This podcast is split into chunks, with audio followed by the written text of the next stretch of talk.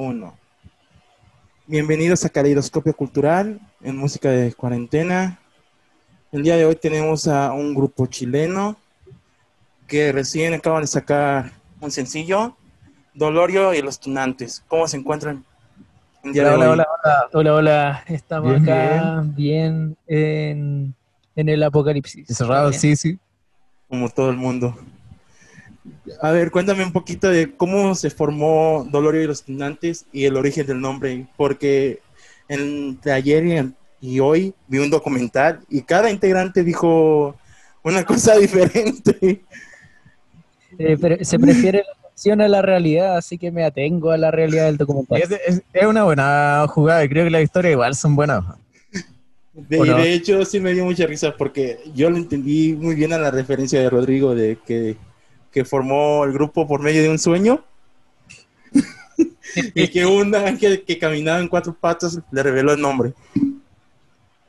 Esa es la versión de Rodrigo. No, no es tan lejano a la realidad. Eh, fue una asociación libre, así que no tiene una explicación causal ni de nada de ello. Quizás la única pista es que es una estructura de nombre que nos gusta, como en, no sé, Nick Cave the Bad Seeds, Alaska y los Pegamoides, eh, González y los asistentes, sí. como que eso de un nombre y los algo. Un, sí, es, una es como la, de nombre que no agrada. La tradición del post-punk así más, más antigua está súper arraigado. Claro. De los cantantes en general. Claro. Como ves, ya está totalmente educado. Y aparte de hacían los nombres, en los 60 era el nombre de tal grupo y los y la cosa que querían nombrar. Claro.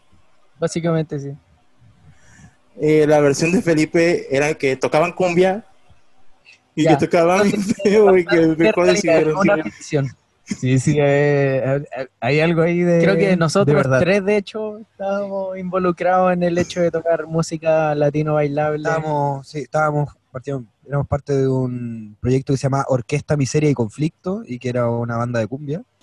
Yo tocaba el bajo, Rodrigo tocaba teclado y eh, José Miguel tocaba el guiro. Hola, guira. Instrumento bastante divertido, eh, he de decir.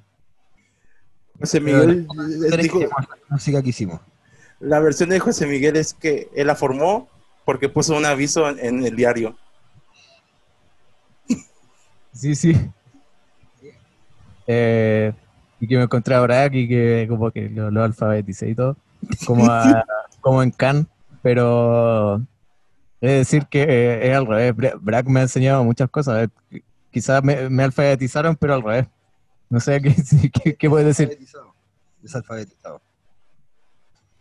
La versión de Diego era que estaban vacilando en un lugar que se llama 777 y claro, les digo claro. que formaron una banda. Sí, eh, ese es un lugar que existió y que fue genial. Yo recuerdo ese momento. Eso, eso fue un momento curioso. Pero creo que esa es la historia del grupo de cumbia.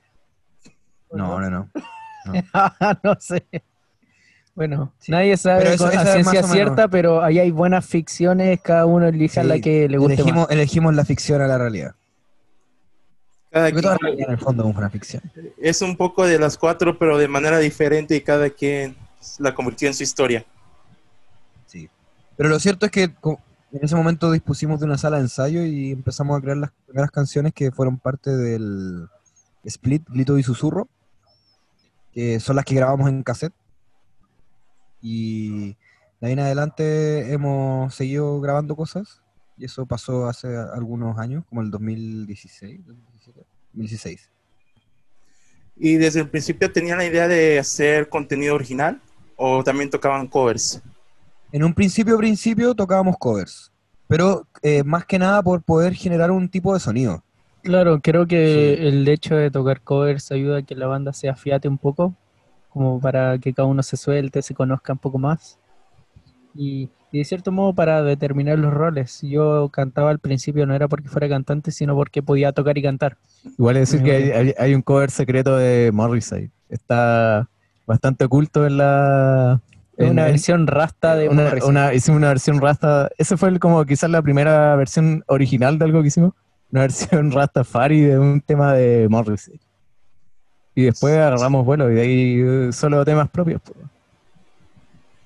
así que ah claro ¿Y me podrían decir un poco de sus influencias? Uh, ya. Ahora, Ya. soltando nombres, Name nombres. dropping, name dropping. Big Bag. Big Bang es un gran grupo, Bang. excelente grupo. Eh, en general, eh, No Wave, eh, las bandas punk- post-punk de los años 70, o sea, finales de los años 70, y de ahí en adelante, que esas son referencias más externas, Los Prisioneros, una banda chilena, eh, Electrodomésticos, Sumo, Pánico. banda- Pánico, y en verdad, en el fondo, la vida misma. Otras cosas, que libros, creo que películas. sí, nos gustan Es decir, eh, cosas. Gun of Four también, hubo un momento que la rayamos harto. eh, eh, Early Mono- Monochrome Set, ¿sí? Claro, de Monogram Ese Set. influyó directamente en un tema. que más? The Fall también. Claro. Ariel Pink. Ariel Pink también. Bueno, ahora Ariel Pink la, la rayamos. Y la- las baladas más ochenteras. La Billy Idol. Claro, I Without a Face. Furs. Esa weá no, nos destruyó la mente prácticamente.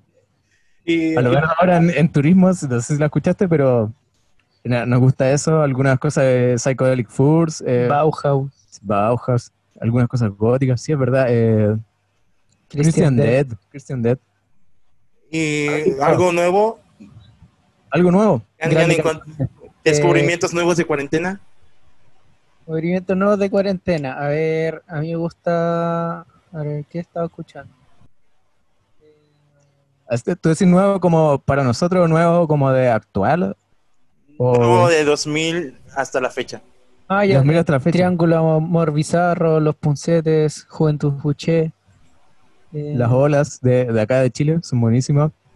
Eh, aquí puede ser. Es- yo soy medio retro, he, he de admitir. Somos, somos en general bastante retro. Sí. Lamenta- o sea, no lamentablemente, simplemente es así. Tendemos más a escuchar música más antigua, o al menos a mí me, me interesa más eh, investigar cosas antiguas, Mm. pero Silver Apples, ahora recientemente es algo que ha tenido harto boom. De lo nuevo a mí me gusta Jorge Elbrecht, al- harto. Me gusta Tim Co, que también es un... Son los dos miembros del Haunted Graffiti de Ariel Pink. Lanzó un disco hace poco. ¿Cómo se llama? Que. ¿Mm? Eh, no, no, no. Una loca que hizo su lanzamiento que es como ella tocando una camioneta. Ahora, en la mitad de la, de la pandemia, instaló unas luces y Jesse Lanza. Jesse Sí, Lanza. El último disco de Jesse Lanza está buenísimo. Sí, está bueno, está bueno. Y antes Eh. de irnos con, el, eh, con las preguntas del sencillo, ¿qué es- fue lo último que vieron? Ya sea último canal de YouTube que descubrieron, última serie, documental. Yo vi ayer un, un documental eh, acerca de las redes sociales, bien interesante, que se llama como El Dilema, The Social Dilemma. Estaba súper bueno, lo, vi con, con mi chica y está súper interesante, como que pone un montón de cuestionamientos respecto a nuestras vidas, cómo han cambiado en los últimos años y cómo manejan nuestra información, etcétera. Mu- Muy, recomendable para la gente que se cuestiona también por qué está más deprimida recientemente, todas esas cosas. Muy interesante. Igual me fui, vi una antigua, bueno, aprovechando la pandemia, me puse al día con algunas cosas. Vi una que se llama Berlín Alexanderplatz. Loco. Loco. Sí, es es, eh, brígida, es el, es el infierno. Es- no, no te puedo dar otra descripción. De un loco alemán que se llama Fassbinder.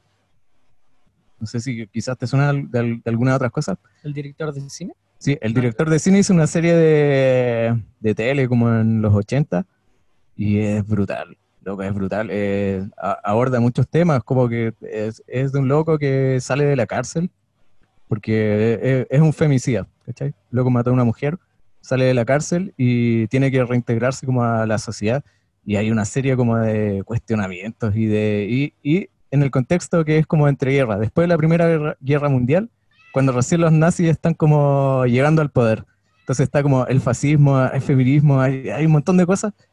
Y es brutal, y es de los 80. Es, es simplemente genial. Dura Caleta tiene otro ritmo, es como más lento, como las series gringas, como uno ve una serie gringa y como que siempre están pasando cosas a cada rato. Acá los ritmos quizás son más pausados, pero la- lo que te hace en el cerebro es... te vuela la cabeza. La, la recomiendo absolutamente. Yo por mi parte vi B-Movie. B-Movie es una especie de documental que no es un documental como tal, sino que está narrado en retrospectiva, tal cual como 24/7 Party People, eh, en la cual un sujeto inglés que trabajaba en una disquería se muda a Berlín a finales de los 70 y se encuentra ahí con toda esa locura que estaba ocurriendo en el Berlín ori- eh, occidental, porque en ese momento era el Berlín eh, oriental, occidental, y ahí entonces se encuentra con grupos como Malaria, eh, vive con Nick Cave, conoce a Blixa Bargel de Einstürzen de Neubotten, eh, pero en fin, viven como toda esa efervescencia y locura artística de un periodo muy particular y que en mi caso me gusta mucho a nivel musical y que de cierto modo culmina con el comienzo de, las épocas electrónicas, del techno, del trance. Así que, pff, ultra recomendada. Yo- solamente para agregar un último, eh, también hace un tiempo eh, conocí un canal de YouTube que se llama Migala MX, que está hecho allá en México y que es como un chico que, que hace eh, como videos hablando acerca de temas filosóficos y sociales eh, y existenciales, súper interesantes y y, y con bastante animación, así como eh, muy, muy, muy sencillo y al mismo tiempo muy complejo, es como bien cercano, así que lo recomiendo bastante. Mi Gala MX. Y The Office. Yo les voy a recomendar un podcast. De hecho, se los comenté la semana pasada, antepasada, cuando estaban haciendo el live Live. con Martina, que se llama Leyendas Legendarias, que es más o menos de casos de crimen real y cosas paranormales, pero con un toque de comedia. Y uno que se llama Mitos Típicos, que tratan de sobre los dioses. Hay, hay un capítulo que hablan de Zeus y cosas así, que siento que les va a gustar. Genial. Muy bien. en- ¿Cuál Sí. fue el nombre en que se basaron? ¿Cómo se basaron para escribir turismo? Bueno, eh, principalmente el autor de las letras en Dolorio y los Tunantes no está aquí. eh, no es el que está acá, eh, es Marky, pero de lo que tengo entendido es que, por lo que yo deduzco en realidad, no es como que él llega y dice, bueno, cabrón, escribió un tema, se trata de esto. No, el tema está, listo, cada uno le da la interpretación a lo mismo usanza que con el nombre, cada uno lo interpreta como quiere, pero me quedo con la idea de que hay una lectura de Michel Houellebecq que se llama La posibilidad de una isla, eh, en el cual claramente relata el... No sé si ya llamarle el futuro, como es como el Mm. presente distópico ya, Era antes del futuro la distopía y ahora la distopía es ahora. así que entonces tiene harto esos tópicos de anhelos de, de libertad y solo encontrar soledad, aislamiento, y claramente tiene también referencias a vivir en el sistema neoliberal chileno. Sí. El tema tuvo cambios antes de que se- llegara a la versión oficial al que es- escuchamos. Muchos. Pero Muchos. con todos los temas de los tunetes ocurre lo mismo. O Eh, sea, tenemos casi- una, una metodología que es eh, más o menos como que si alguien llega con una idea, que el caso, por ejemplo, de turismo, eh, pasarlo por las jams, en el cual toda, cada uno de los miembros eh, crea su parte, entonces como que eso hace que, que eh, siempre tenga como un aporte de todos y un carácter sea- colectivo más sea que la completamente de colectivo, ¿no? Claro, no, no corresponde jamás a, a la composición ex- exclusiva de una persona, sino siempre pasa por el filtro de, del- de la banda completa. Así que por, por lo mismo toma bastante tiempo eh, generar las cosas de esa manera y nos demoramos y hicimos muchos cambios en turismo antes de que se convirtiera en la canción que Casi no queda en el disco. Sí, estuvimos a punto de descartarla antes de publicarla. Es porque no queda. La razón por la cual casi descartaban la canción es porque no suena tanto a lo que han hecho en el trabajo antes. No, No diría tanto que por eso, eso. Pero simplemente entendíamos, creo que desde un comienzo entendimos como el potencial que tenía la canción y hasta el momento en que ya había que meterse al estudio a grabar no lo había alcanzado y lo alcanzó directamente en el estudio. Cuando la terminamos de grabar fue como, sí, queda, está buenísimo. Claro, co- como que había- an- antes habían como dudas de, era como, ya, pero este tema es diferente a, todo- a todos los otros, o, o lo que habíamos trabajado antes. Eh, es un poco más pop, pero también está medio oscuro. Pero ahí el, el trabajo de sintetizadores creo que es, eh, fue lo que Fue súper la- clave. lo perfiló y, y- y- y le dio como el carácter, así como el, el- el sonido que necesitaba la canción, finalmente. Sí, recuerdo mucho que al terminar de, de tocarla nos percatamos de que también hay que decir que en el ensayo uno nunca se escucha como se escucha. Porque en el ensayo, no sé, uno no, no es tan, o por lo menos nosotros, no somos tan quisquillosos con el tema del sonido y tocamos y, y bien que suene bien, pero no somos detallistas. Pero cuando uno graba en estudio y te estás escuchando con auriculares, escuchas la batería amplificada, escuchas la- cada una de las guitarras, y ahí uno de verdad se escucha un poco. Entonces ahí es donde agarró como harto carácter la canción, al poder escucharnos todos juntos. Más que de ensayo, digo.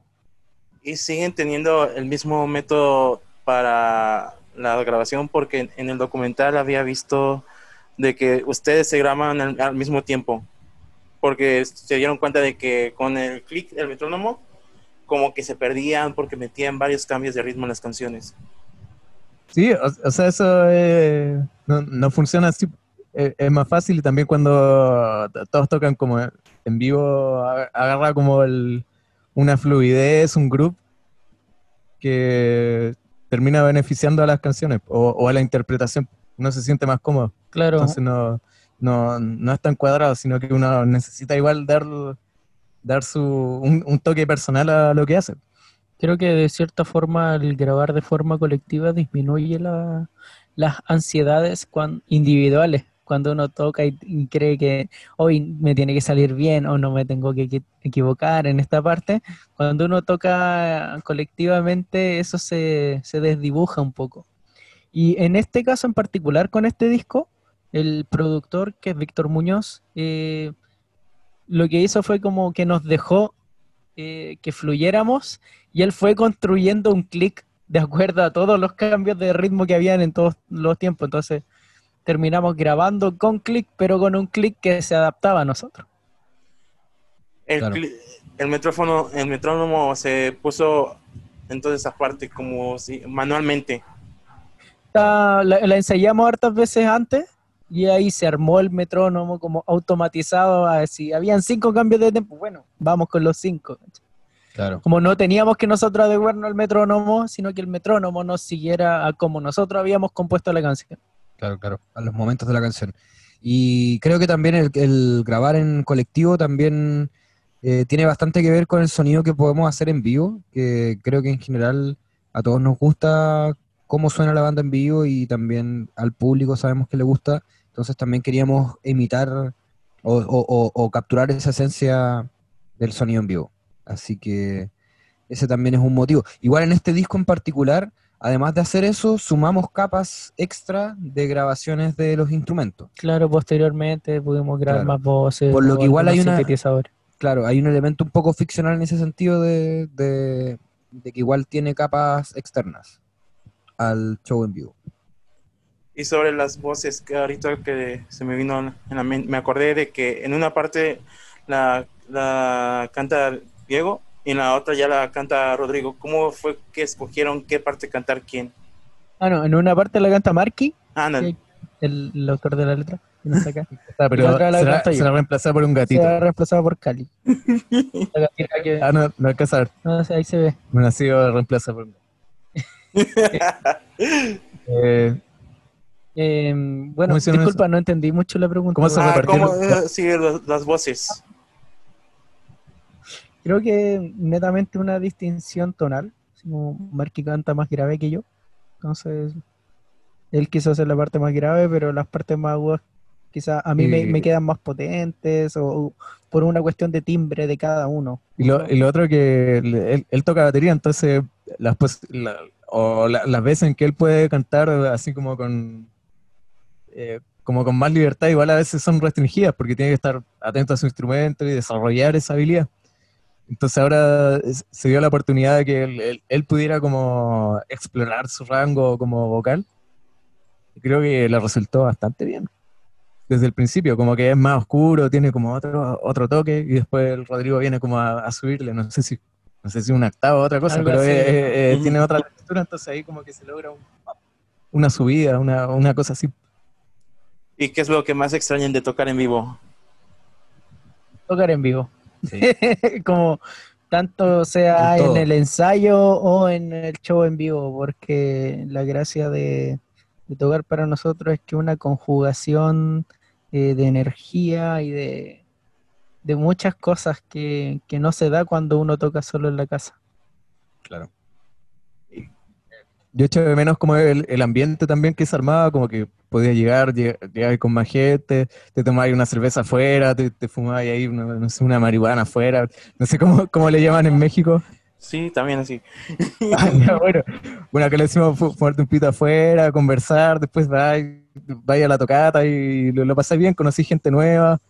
Eh, a mí en lo personal echo de menos el ambiente también, no solo tocar, sino que la, la gente que iba, eh, las posibilidades de conocer más gente, de pasarlo bien, de, de eso, como de, de- de ampliar las posibilidades de, de una noche, ¿cachai? Que, que pueda ser, que pueda pasar lo, lo impensado, algo, algo realmente entretenido. Y ahorita, eh, no funciona. perdón, Algo que con la cuarentena evidentemente no funciona. apenas que toquemos todos a un, un grupo de, no me acuerdo cómo se llamaba, de que toca- estaban tocando en una burbuja. Nada más me, vi la imagen y me acordé de una referencia de los Simpsons. Fue lo primero que pensé. Sí. Buena idea. Eh, eh, Flaming Lips es una banda con un en vivo súper loco. He visto- parece que hacían eso Sí, hacen cosas así. O sea, había visto que una, una foto donde salían con unos globos, así como llenando de globos. la burbuja antes.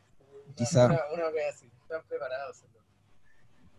Ya me imagino haciendo slam ah, con las burbujas, cuando tocando las canciones. Y también es, Sí, otra Pero- cosa que pero- es bastante positivo es de, de viajar igual. Viajar y tocar en otros lugares. a eso iba de que investigando un poco de ustedes, he visto que parte de sus oyentes son mexicanos. ¿Cómo se sienten de que personas de otras ciudades, otros países los escuchan? Siendo un grupo independiente. Eh, eh, es genial, es, es algo sorprendente en verdad, porque también nosotros pensamos que nuestra música quizás puede ser rebuscada o, extraña, y en verdad siempre hay personas extrañas en todos los lugares, o gente que gusta de cosas distintas. Eh, entonces, por un lado me parece sorprendente y por otro lado me alegra mucho y me parece muy que tiene mucho sentido que, que a gente de otros lugares le guste.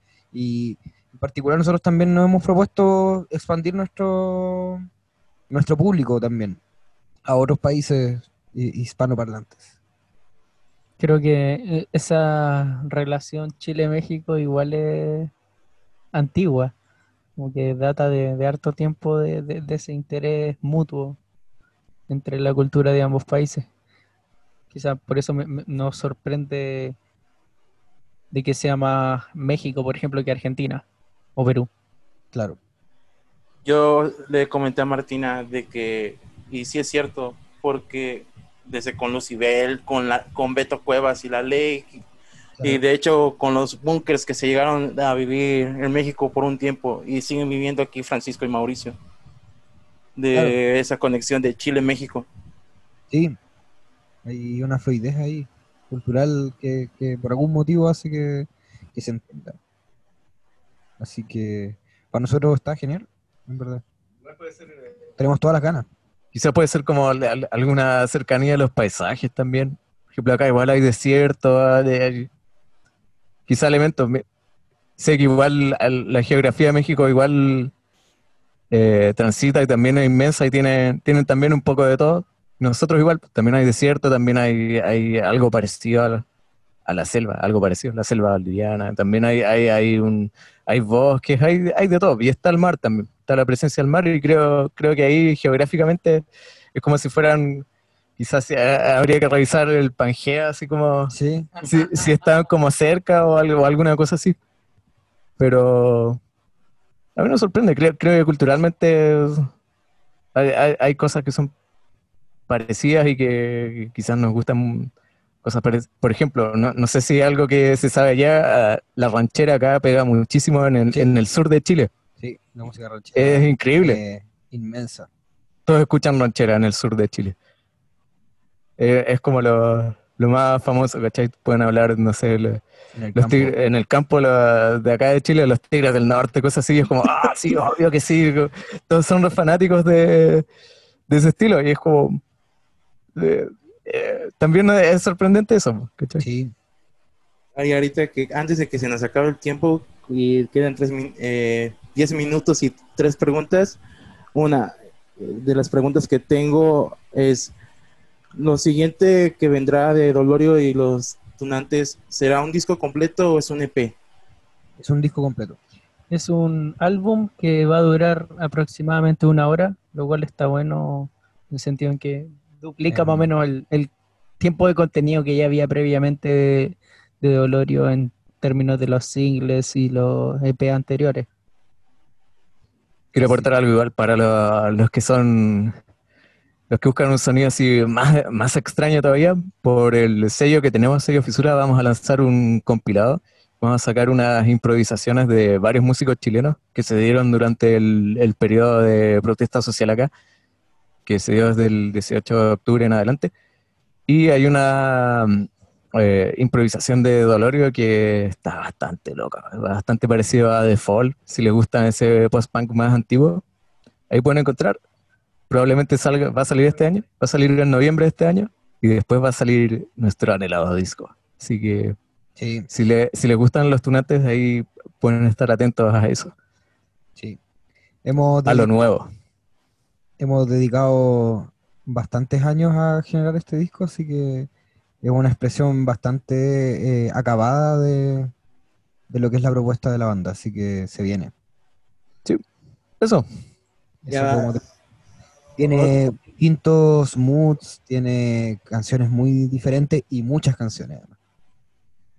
Y a ot- otra pregunta que les tenía, ¿qué opinan ustedes sobre la palabra sobrevalorado? Porque muchas personas la usan en mala onda de que a mí no me gusta algo, es popular, es sobrevalorado. ¿Qué opinan ustedes de esa palabra? Es como... es un juego igual. ¿Hay alguna relación entre sobrevalorado y los tunantes? No, es algo que quise preguntarle ya a la mayoría de los músicos sobre eso. Opinión. Eh, Bueno, creo que nadie nunca tiene el lente de la objetividad, ni nadie sabe leer su propia época. Así que, en cierta forma, lo- los niveles o los, los baremos culturales, como que nadie nunca tiene la razón, así que como uno tiene que acostumbrarse a estar siempre equivocado. Así que esos actos tan, no sé, tan narcisos a rato de, de uno determinar qué es lo importante y no lo importante, bueno, veremos lo que dice la historia posteriormente y El probablemente ni siquiera lo veamos. O eso igual creo que ta- también es importante, ah, o sea, si hay en eso, o si está en esa, como decir, esta banda es sobrevalorada, infravalorada, etcétera, creo que también pueden ser criterios personales. pues. También es qué tanto te gusta a ti y qué tanto te importa la, la opinión del resto. Como que tenés que ver, ver ahí como que qué tanto te importa lo que digan los demás con respecto a lo que tú escuchas.